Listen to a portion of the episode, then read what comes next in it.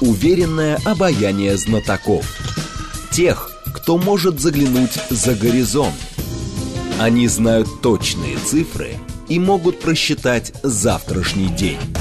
Умные парни вновь и вновь выходят в прямой эфир, чтобы многое нам объяснить. Программа предназначена для лиц старше 16 лет. Радиостанция «Говорит Москва», пятница, 9 июня, сейчас 15:05. Меня зовут Юрий Буткин, добрый день. В этом часе программа «Умные парни». Следим за лентами новостей, следим за тем, что творится на московских дорогах. Но «Умные парни» и наш гость Борис Межуев, главный редактор «Паблика», вы сказали. «Паблика», сайта «Паблика». Сайта «Паблика. Политконсерватизм». Прямой эфир вы смотрите нас либо в телеграм-канале «Радио Говорит МСК», либо на YouTube-канале «Говорит Москва», либо в социальной сети ВКонтакте. Вы пишите нам через СМС-портал +7 925 48 94.8, Телеграм «Говорит МСК-бот». Что касается движения, сразу скажу, 6 баллов прямо сейчас, и вот уже в ближайшее время нас ждут 7-бальные пробки. Город начинает на праздники разъезжаться. В общем, 3 часа 7-бальных пробок впереди. Ну и, судя по тому, что мы видим в окно, судя по всему, видимо, еще и сильный дождь. Вот это все, что нас ждет в ближайшее время с точки зрения погодных условий. А с точки зрения тем, я предлагаю вот с чего начать. Синофобия. Это слово, которое не так часто встречалось в публичном пространстве, но в последнее время встречается довольно часто. Причем в разных поворотах. Вот Медведев заявил, что санкции против российского ОПК — это злоупотребление понятием «нацбезопасность» в угоду той части политического истеблишмента США, которая зарабатывает очки на раздувании русофобии и синофобии. То есть речь идет у Медведева... Китайфобия. Ну, синофобия. Сино, чайно, я так понимаю. Так вот, он о том, что за пределами Российской Федерации. Я видел, как люди говорят о синофобии и в Российской Федерации. С вашей точки зрения, насколько это серьезная проблема? Сейчас я не вижу какой-то реальной, что это реальная проблема, но я думаю, она была. В течение 90-х годов очень сильно давала о себе знать. В общем, на этом держалась довольно сильно такой прозападный консенсус. Казалось, что вот главная наша угроза — это Китай.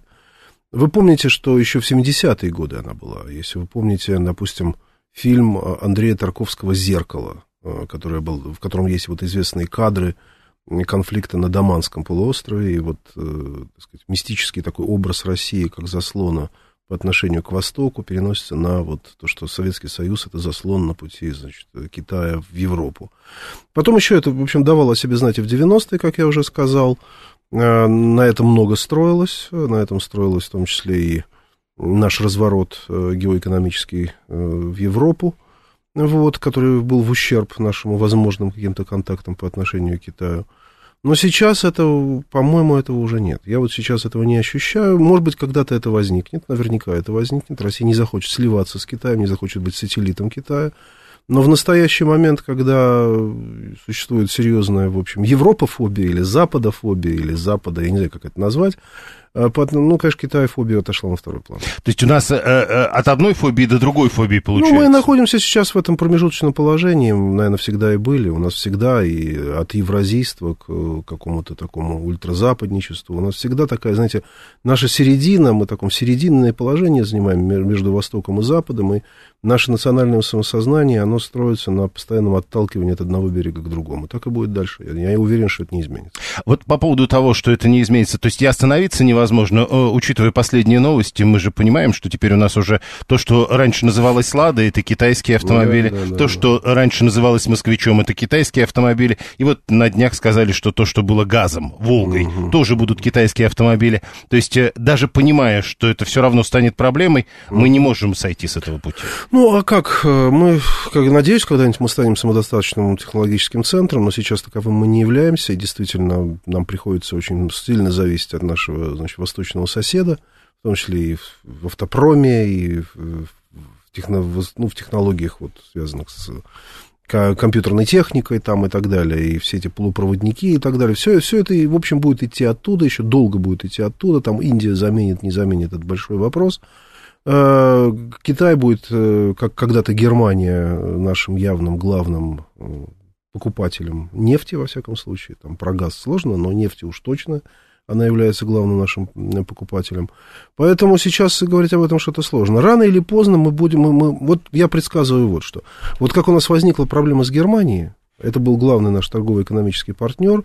И вдруг в какой-то момент выяснилось, что мы с ними ценностно не сходимся. Что у нас разные ценности, что у нас разные культурные какие-то установки. Началась вот эта притерка, которая ничем не завершилась, завершилась вот тем, чем завершилась, то есть разрывом отношений. Я боюсь, что где-то в течение там, следующих нескольких десятилетий нас ожидает точно такая же судьба по отношению к Китаю. Я надеюсь, что это не дойдет до такого финала, то есть это будет все в мягкой более форме, но рано или поздно мы почувствуем, что наши ценности расходятся, а это будет большой важный фактор, что мы на самом деле европейская страна, мы все чаще будем говорить о том, что мы европейская страна, что мы на самом-то деле даже нас не пускают в Европу, но на самом деле по культурным каким-то своим основаниям Европа, там, ну, это все вот это начнется. Не потому, что я с этим согласен, а потому, что это просто естественное, собственно, состояние России. И тогда мы вспомним про Германию. И тогда мы, вспомним, не факт, что она на нас вспомнит, но тогда, может быть, мы вспомним, наконец, о нашей славянской середине, так сказать, условно говоря, о том, что мы на самом деле какое-то особенное начало. О которой не могли вспомнить предыдущие столетия. Да, мы поймем, что мы на самом деле занимаем действительно уникальное положение, но это уникальное положение должно быть еще как-то философски, ценностно, экономически подкреплено. Подкреплено всем чем угодно. Но это вот, я надеюсь, что это рано или поздно произойдет, но пока до этого еще далеко. Но вот на ваш взгляд, а почему это не происходит сейчас? Потому что Россия всегда психологически очень зависела от внешних сил. Просто это, мы сейчас обычно говорим, что это Запад, но выясняется, что для нас внешние силы важнее, чем просто Запад. Для нас всегда важен внешний партнер. Начиная еще с Византии, наверное, а потом еще Западная Европа. Мы всегда боялись быть самодостаточными, в том числе и в культурном отношении. Мы всегда на кого-то ориентировались, из кого-то лепили себя. Это вот наша такая извечная установка. Чтобы ее преодолеть, понимаете, одного специальной военной операции мало. Это большая история. Но то, что сейчас происходит, это сильный исторический шифт такой. Потому что до этого момента наша европейская ориентация, западная ориентация была, очевидной, стопроцентной, и экономическая, и культурная, и так далее. Сегодня этот разворот на восток, он будет реален, и, безусловно, мы будем искать что-то в Китае, но рано или поздно мы поймем, что мы с Китаем разные, что на самом деле у них нет такого понимания и чуткости по отношению к человеческой личности, что они на самом деле у них нету такой болезненного заостренности проблемы свободы, что они на самом деле гораздо в большей степени прагматики в области ценностей и идеологии. Это прагматизм, вот такой ценностный прагматизм резко расходится с нашим представлением об истине, с нашим представлением о добре, там, о чем угодно еще. Это все включится. Опять же, я говорю, это просто через эпоху, через какое-то вот определенное поколение. Но это произойдет. Это звучит примерно так же, как прежде звучало в 80-м году наступит коммунизм. Это не коммунизм будет, но это, понимаете, это неизбежность. Это просто я не могу себе представить, что Россия навсегда будет в Азии. Вот что Россия в Азии, это будет азиатская судьба России, это какой-то тренд на века. Это не на века, это на десятилетия.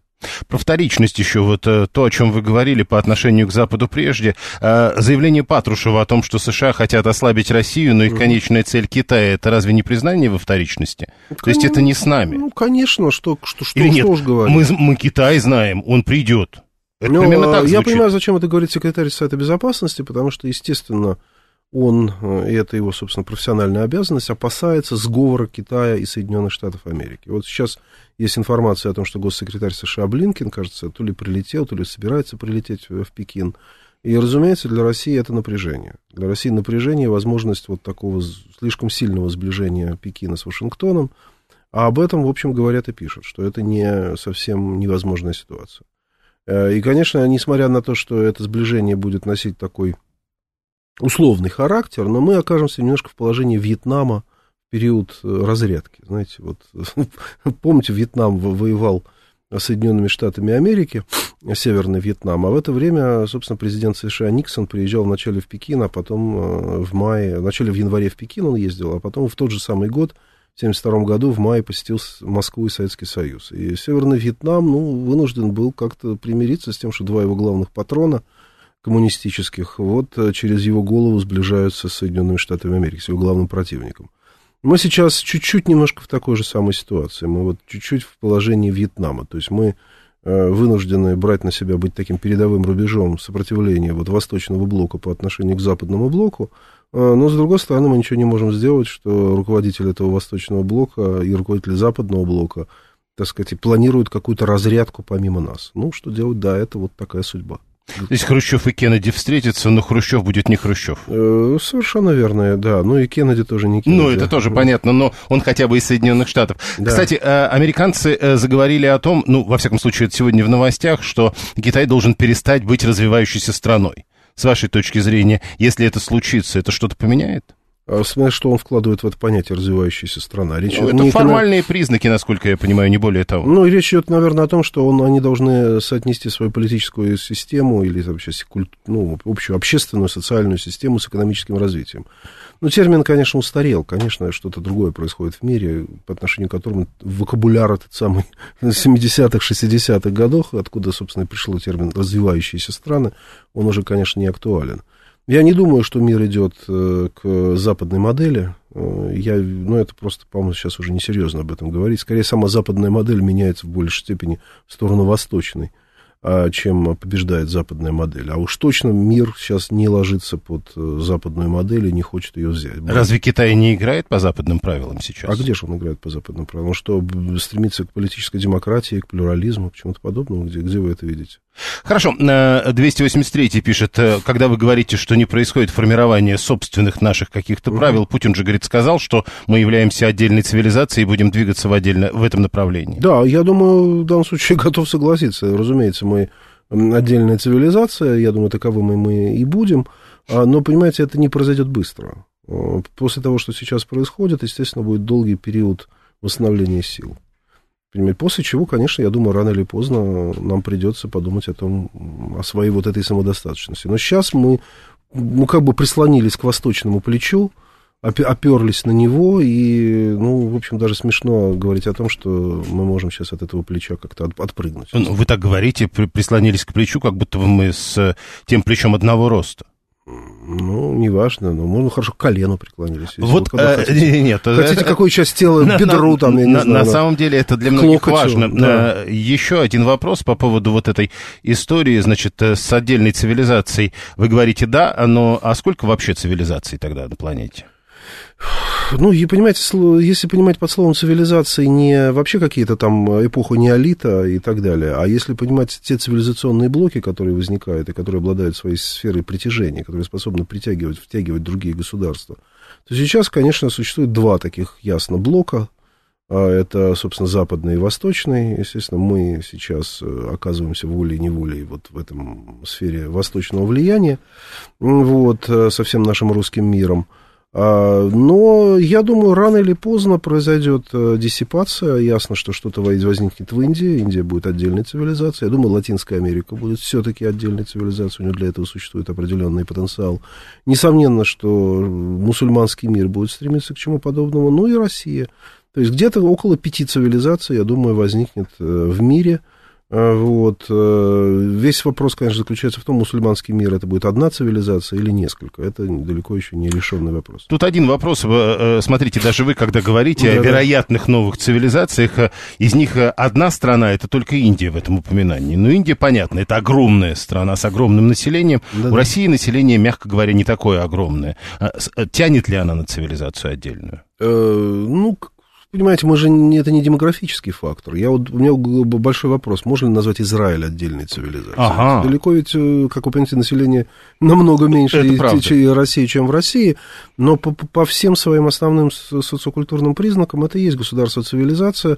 За тем только исключением, что она никого не втягивает в себя. Кроме как население, разумеется, втягивает, но не втягивает. И этничность – это некоторый задерживающий фактор. Вот. Но, в принципе, они обладают определенной сакральной вертикалью, они обладают определенной своей религиозным, сочетанием религиозного, такого сакрального, идеократического начала с демократическим. Вот, это важный момент. Что касается, так сказать, других, Индия, конечно, пока тоже потенциал не на цивилизацию, но это, ясно, что... Там хотя бы масштабы. Масштабы, да, по населению и так далее. Мы, я думаю, если мы преодолеем этот кризис, который сейчас есть, ведь, понимаете, нам сейчас даже ведь не просто удержать нашу сферу влияния в Центральной Азии, она, в общем, явно уже зашаталась, в том смысле, что многие смотрят именно на Китай, как на такого потенциального патрона. Мы видим, что проблема на Кавказе существует, и тоже, в общем, наша, так сказать, вот, мягкая сила, там, так сказать, и жесткая сила подвергается вызову. Вот, все это существует, понимаете, но рано или поздно, понимаете, на что я, собственно, делаю ставку и на во что я верю, страны почувствуют, что китайский путь развития столь же несовершенен, как и западный.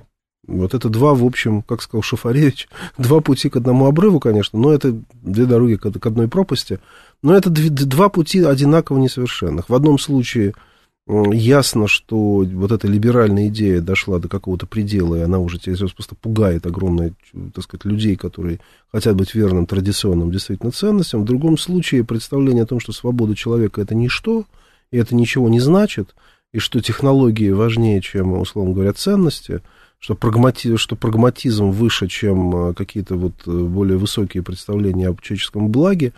Вот это все, вот этот путь китайского авторитаризма, этой кошки, которая, неважно, как она, какого цвета, главное, что она ловит мышей, вот этот принцип, понимаете, технологического, ну, не скажу рабства, но слишком сильного технологического контроля над человеком, вот, этот путь тоже напугает людей.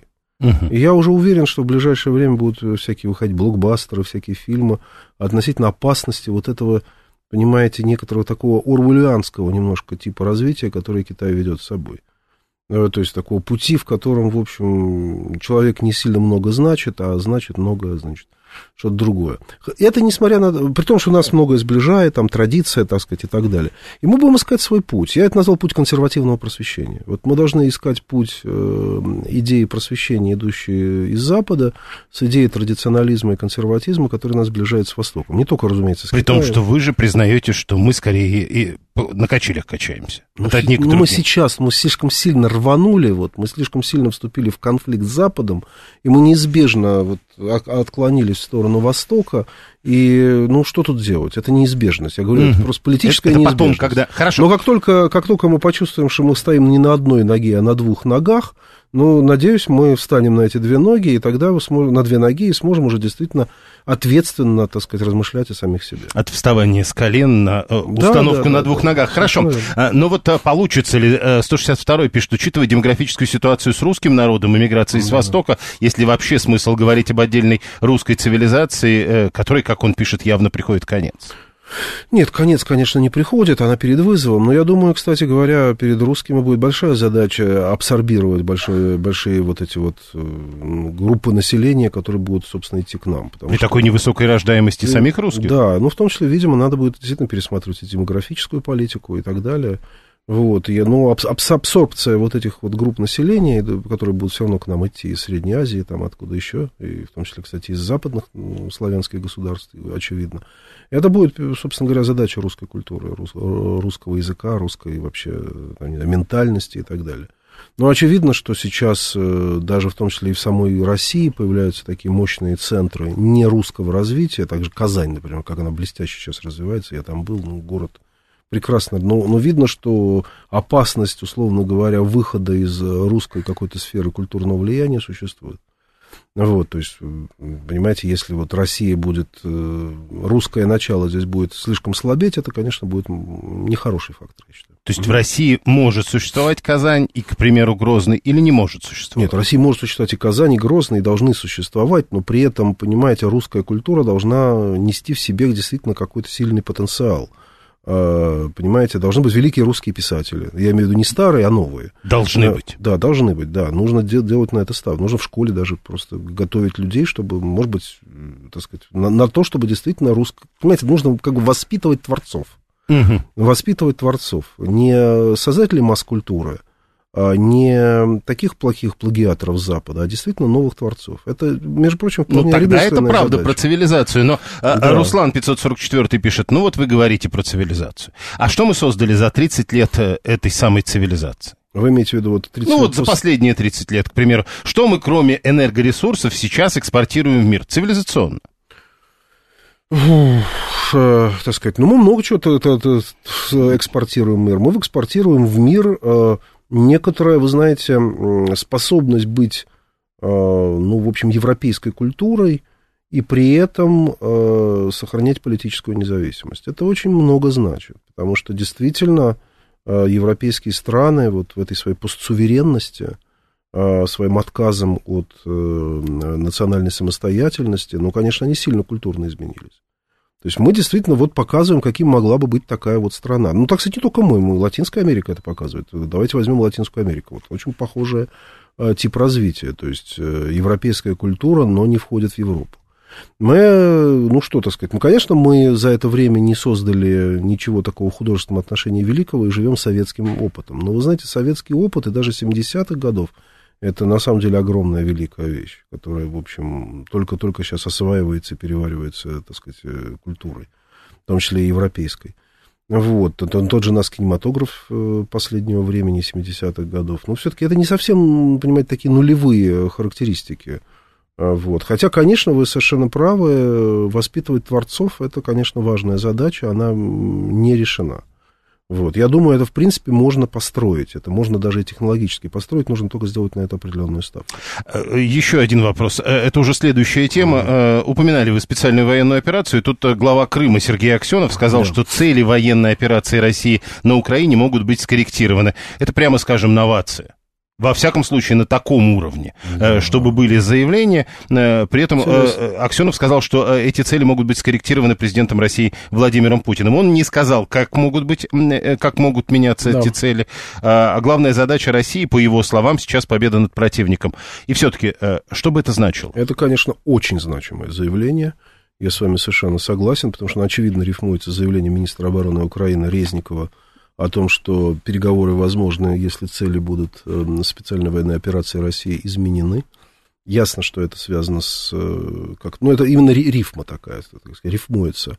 Я думаю, это означает, что как-то есть обсуждение на уровне, так сказать, возможно, политической элиты России, которая имеет отношение, Сергей Валерьевич Аксенов, о том, что действительно нужно как-то в мягкой форме переформулировать цели специальной военной операции и, во всяком случае, исключить из нее те формулировки, которые касаются внутренней структуры самой Украины.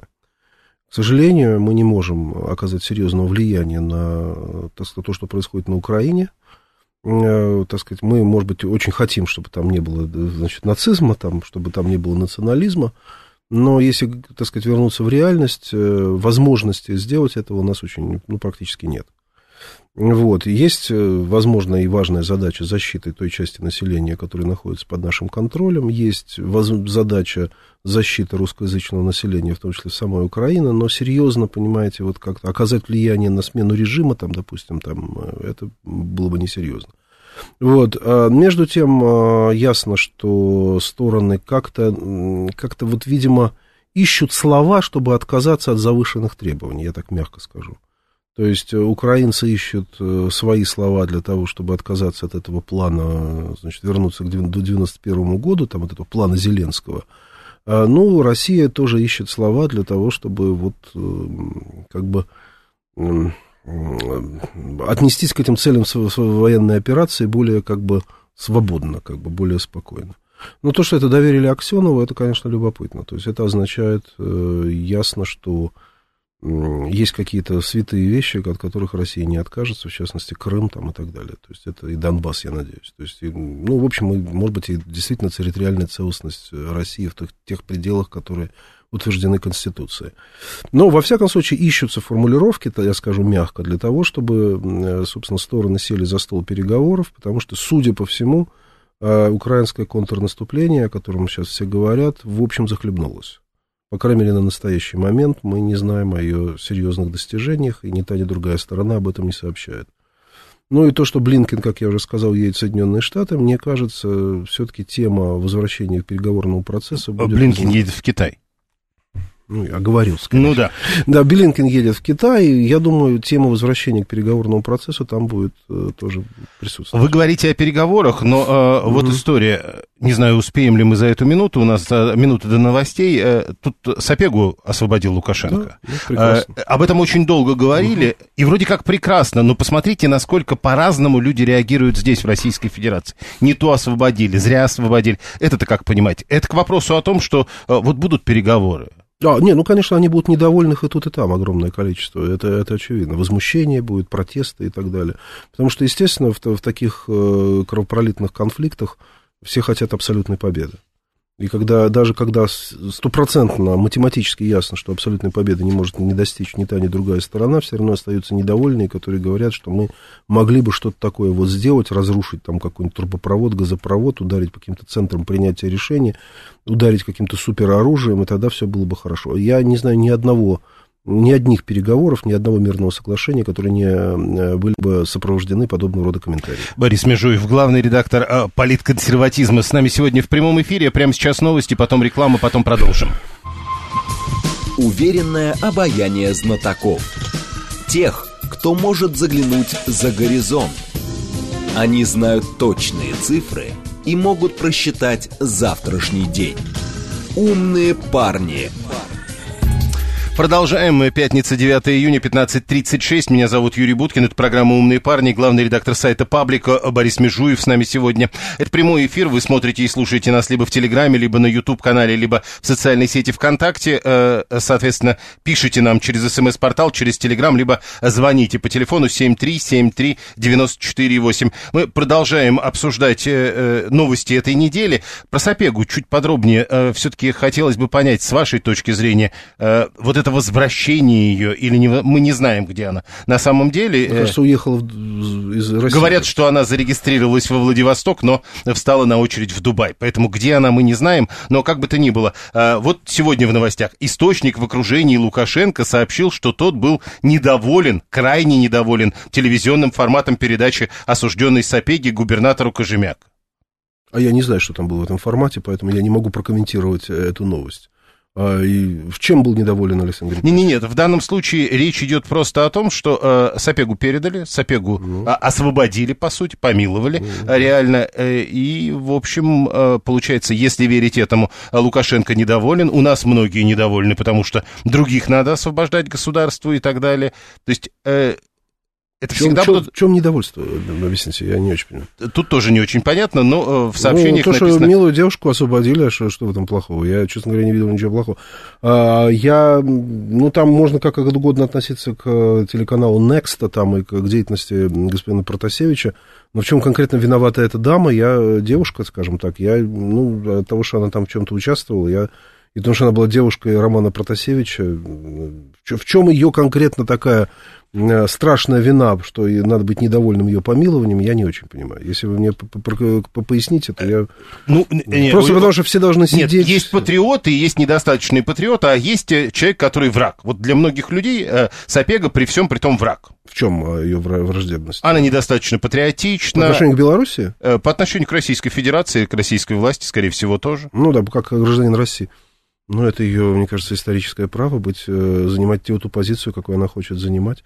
Я, может быть, с ней бы не стал, входить в одну партию, но при этом нет никакого желания, чтобы она сидела. Но государство вписывается за ее судьбу. Губернатор Кожемяка едет и забирает ее. Тут некоторые... Я у кого-то даже читал, что, возможно, он потерял на этом политические очки. По-моему, это уже несколько сложное состояние нашего общества, мягко скажем, понимаете. От того, что человек вытащил девушку из тюрьмы, в которую она попала, нашу гражданку, почему он должен потерять на этом политические очки, так сказать? Единственное, может быть, не надо было бы этому какую-то особую торжественность придавать, может было даже не показывать это по телевизору, как-то вообще не делать на этом какой-то политический пиар, но сам факт, что он это сделал, и то, что она уехала, у меня это вызвало просто скорее облегчение. Я вообще как-то предпочел бы, чтобы меньше людей сидело в тюрьме, тем более по политическим мотивам. Понимаете? Даже если Виталий пытается вам объяснить недовольных. Она помогала шатать режим братской Беларуси, опубликовала данные сотрудников белорусской милиции, в общем, занималась вредительством, а ее выпустили. И она боролась за те политические идеи, которые она разделяла. Вы можете их не разделять, но почему она не имела права это делать, я не знаю. Но, с другой стороны, ее все-таки помиловали. Ее помиловали, она все-таки... Во-первых, она отсидела 2 года, в 19-м году, все это произошло, кажется, если я не ошибаюсь. Или в 20-м, где-то, в общем, около 2 или 3 лет она находилась все-таки в тюрьме.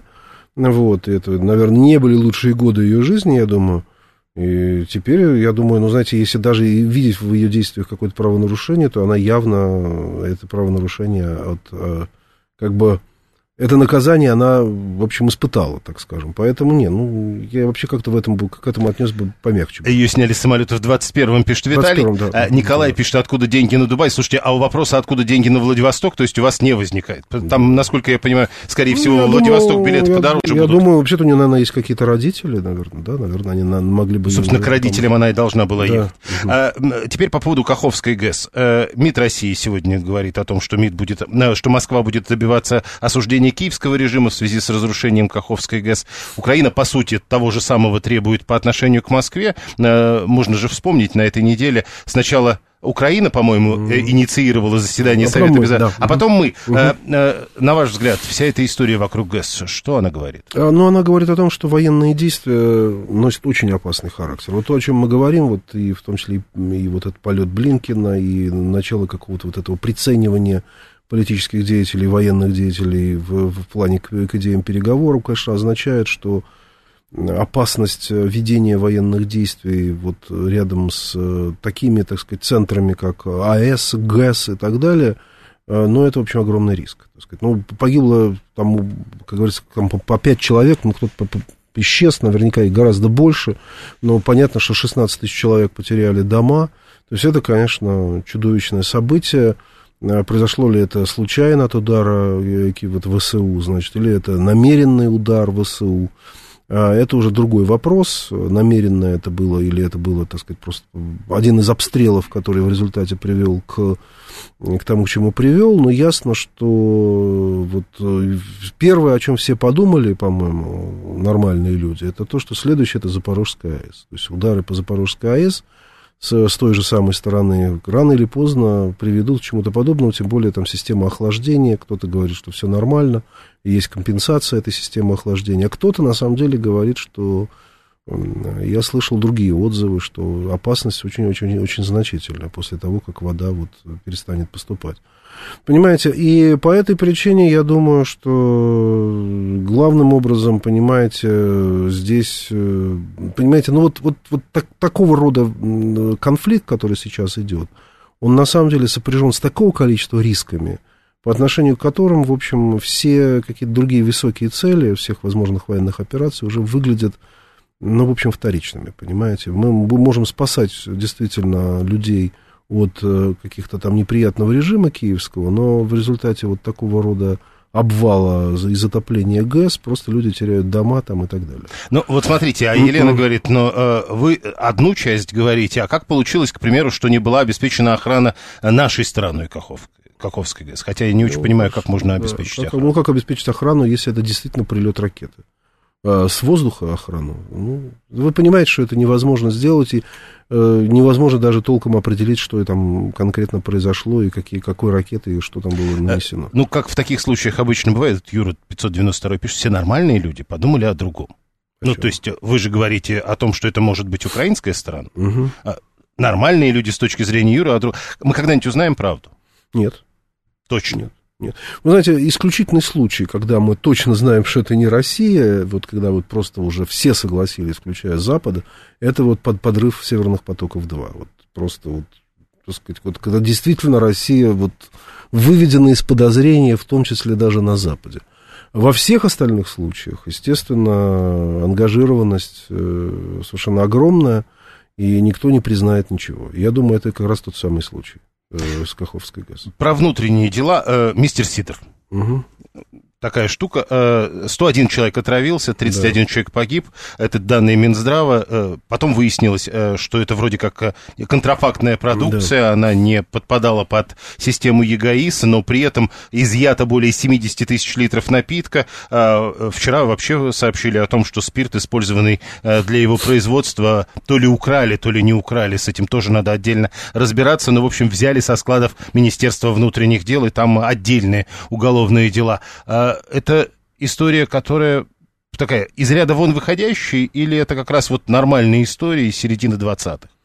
Ну, вы знаете, такого давно не было, мне кажется. Я вот последнее время этого не помню. Это такая история некоторого ощущения, что мы возвращаемся в 90-е годы. Вот когда или хотя бы в начало нулевых годов, когда пищевые отравления, вызванные некачественными продуктами, были в порядке вещей. Собственно, вы помните, что в палатках в Москве продавалось. И у меня даже вот в доме, где я когда-то жил, огромное количество людей просто реально... Кто-то даже умер. Но тогда не было системы ЕГАИС, тогда да, не было много чего. Ну, вот вы знаете, рано или поздно в этой внутренней ситуации сложной многое, что переживает сбой. Еще удивительно, что сбоев не так много. Но вот в данном случае сбой есть. Так что это, конечно, такой отзвук 90-х, это отзвук смуты такой грядущий. Вот я будем надеяться, что она все-таки кончится только отзвуком, что нереально, так сказать, подобного рода системы все-таки будут работать, и вот то, что сейчас произошло, будет исключительным фактом. Но вот про исключительные факты, это же говорит о некой реакции государства на подобного рода вещи. Угу. Ну, СМИ, слава богу, эту тему не поднимает, то есть, да, это незамолченная тема. Ну вот, в соцсетях губернатора Белгородской области тут написали водители, которые, рискуя жизнью, по их словам, вывозили людей во время обстрелов из Шебекина, получили штрафы за то, что они превышали скорость. Вот это же тоже говорит о реакции государства? Ну, это говорит, конечно, о курьезе, конечно. Это, мне кажется, курьезная история, которая будет рассмотрена каким-то образом. Ну, естественно, мы видели... Ну, не знаю, на меня не очень сильное произвело впечатление поведение губернатора Белгородской области в условиях вот, так сказать, вот этих... Не забыл, как это называется. Это нижний вот Тагиль, как... Ну, помните, да, помните, вот... Мне как-то произвело впечатление довольно... Ну, не хочу сказать трусоватое, как бы мы себя вели на его месте. Но, во всяком случае, мне кажется, можно было бы сделать больше. Но, вы понимаете, ну, конечно, не он тут главный виноват. И понятно, что здесь общая ситуация, к которой никто не готовился, и которая вот приводит к таким, к такого рода последствиям. Просто когда государство говорит, как бы, ну, ты же превысил скорость. Да. И только сегодня в новостях пришли сообщения, что ГИБДД будет все это пересматривать. Ну, я вот думаю, вот именно то, о чем вы говорите, это, мне кажется, более существенно. Ну, в этом хаосе и в этой каше, которую мы сейчас переживаем, в том числе происходят и такого рода вещи, но то, что они быстро становятся достоянием СМИ, означает, что они будут быстро пересмотрены в обратную сторону. Как раз я боюсь, что существует много всего такого, о чем мы не знаем, о чем мы не говорим, и что решено не будет. Но многое из этих мы более-менее представляем, да, когда, в общем... Существует огромное количество там этих властей, и военных, и гражданских, и кого угодно, огромное количество всяких ведомств, все там начинают как-то немножко бороться между собой, и в результате, и вот видите, еще люди поборы какие-то там устраивают, в том числе из-за повышения скорости, речь идет о ГИБДД. Но это я как гипотезу высказываю, понимаете, что каждое силовое ведомство, там, ну не каждое, но во всяком случае какие-то силовые ведомства начинают... самоуправничать для того, чтобы из этой вот ситуации такой, ну, такой полусмуты получить какие-то определенные, значит, финансовые дивиденды. Ну, конечно, дело это плохое, но я говорю, именно тот факт, что мы это знаем, означает, что это будет быстро пересмотрено, это означает, что за этим, в общем, я думаю, все-таки это не та проблема, которая главная. Так, теперь еще один поворот, это уже скорее про вас. Точнее, не про вас, это пишут про вас, а как вы на это реагируете? Да. Вот, например, пока вы говорите, человек пишет, убирайте его из эфира, он говорит вредные вещи. Вот другой человек пишет, например, часто вижу посты Межуева в таком-то телеграм-канале, я не буду произносить, что вы делаете в этой антироссийской помойке, пишет он. Как вы реагируете... Вы что делаете в антироссийской? Что вы, да. Зачем вы пишете там это? Так вот... Какое? Я нигде ничего не пишу, ни в каких помойках. Ну, видимо, вас кто-то перепащивает, может, да? Кто-то, да. Так вот, как вы отвечаете тем, кто говорит, что вы не то говорите или не там пишете? Ну, знаете, я в последнее время это слышу довольно часто. Я понимаю наэлектризованность публики, тем более, так сказать, в российском эфире и так далее. И, ну, в последнее время это просто становится постоянным. Раньше это было в основном, так сказать, либеральная публика говорила, что я... Там, значит, недостаточно либерален, да, и надо выгнать меня откуда-нибудь.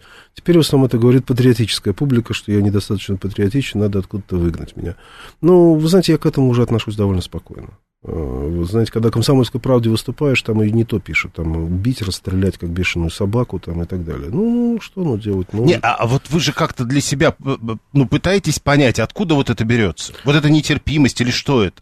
Я понимаю, что у нас теперь не любят толерантность. Вы знаете, не то, что пытаюсь понять, а каждый день пытаюсь понять. Да дело не в толерантности, я просто, за какие-то очевидные вещи говорю. Я говорю, что дело не может закончиться какой-то безусловной победой. Я понимаю, что речь идет, я говорю, что будет какая-то заморозка в результате этого конфликта, что мы не сможем взять Одессу, едва ли будем бомбить Харьков и так далее. Мне говорят, нет, мы возьмем, выкурим, убьем, взорвем, расстреляем. Ну, что я должен говорить? И присоединяться к такой толпе мне не хочется, если честно. Я понимаю, что, хочется умереть все-таки порядочным человеком. Что делать? Бояться? Что бояться уже? Мне кажется, в ближайшее время будет у огромного количества людей очень сильная вот эта травма психологического сброса ожиданий, когда все ждали какой-то дикой победы, что мы войдем в Киев, по Крещатику будут маршировать наши вооруженные силы. Ясно, что если это и произойдет, то это произойдет не в ближайшие несколько лет, да, то есть это, может быть, будет в будущем, когда русский мир расширится в том числе и до естественных своих пределов.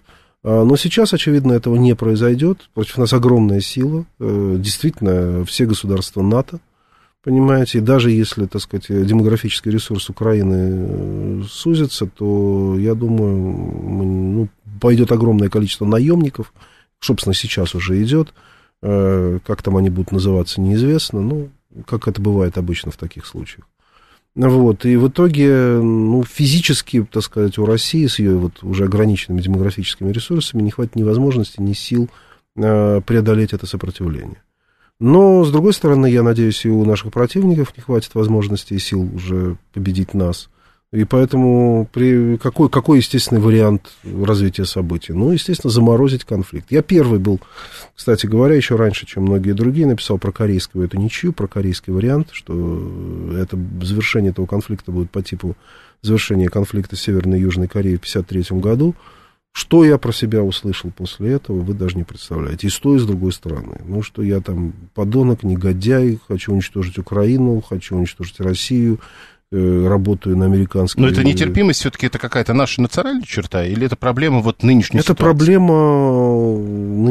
Это не наша национальная черта, это проблема страны, участвующей фактически в гражданском конфликте, так скажем. Не употребляю слово «война». То же самое было в периоды, да. Еще одна тема, совсем коротко давайте, если можно об этом коротко. Ольга Любимова, глава Министерства культуры Российской Федерации, продолжает тему Троицы. Точные сроки реставрации иконы Троицы назвать сложно, но по нынешним оценкам специалистов эта работа может занять до года. То есть сейчас Троицу показывают в храме, потом ее должны вернуть в музей для того, чтобы реставрировать. Реставрировать будут очень долго, говорят, с точки зрения государства. С точки зрения церкви говорят, да нет, ее нам вернули, и поэтому она будет у нас довольно долго. Что это за история? Трудно мне сказать. Это история непонимания. Мне кажется, это история, действительно, какого-то немножко магического отношения к иконе. То есть отношение, что икона, если она находится исключительно в культовом месте, в храме, то она приносит какое-то мистическое, магическое действие. А если она находится в музее, и на нее смотрят, люди не в культовом пространстве, то с ней что-то такое плохое происходит. Извините, пожалуйста, огромное количество икон просто в домах находится.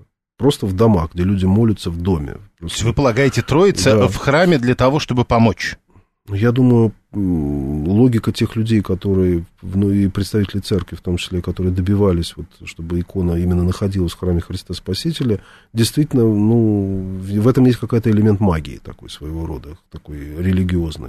Именно там она должна находиться, потому что только там она и так далее. Понимаете, но действительно... Но это история Сталина, при котором облетали с иконой.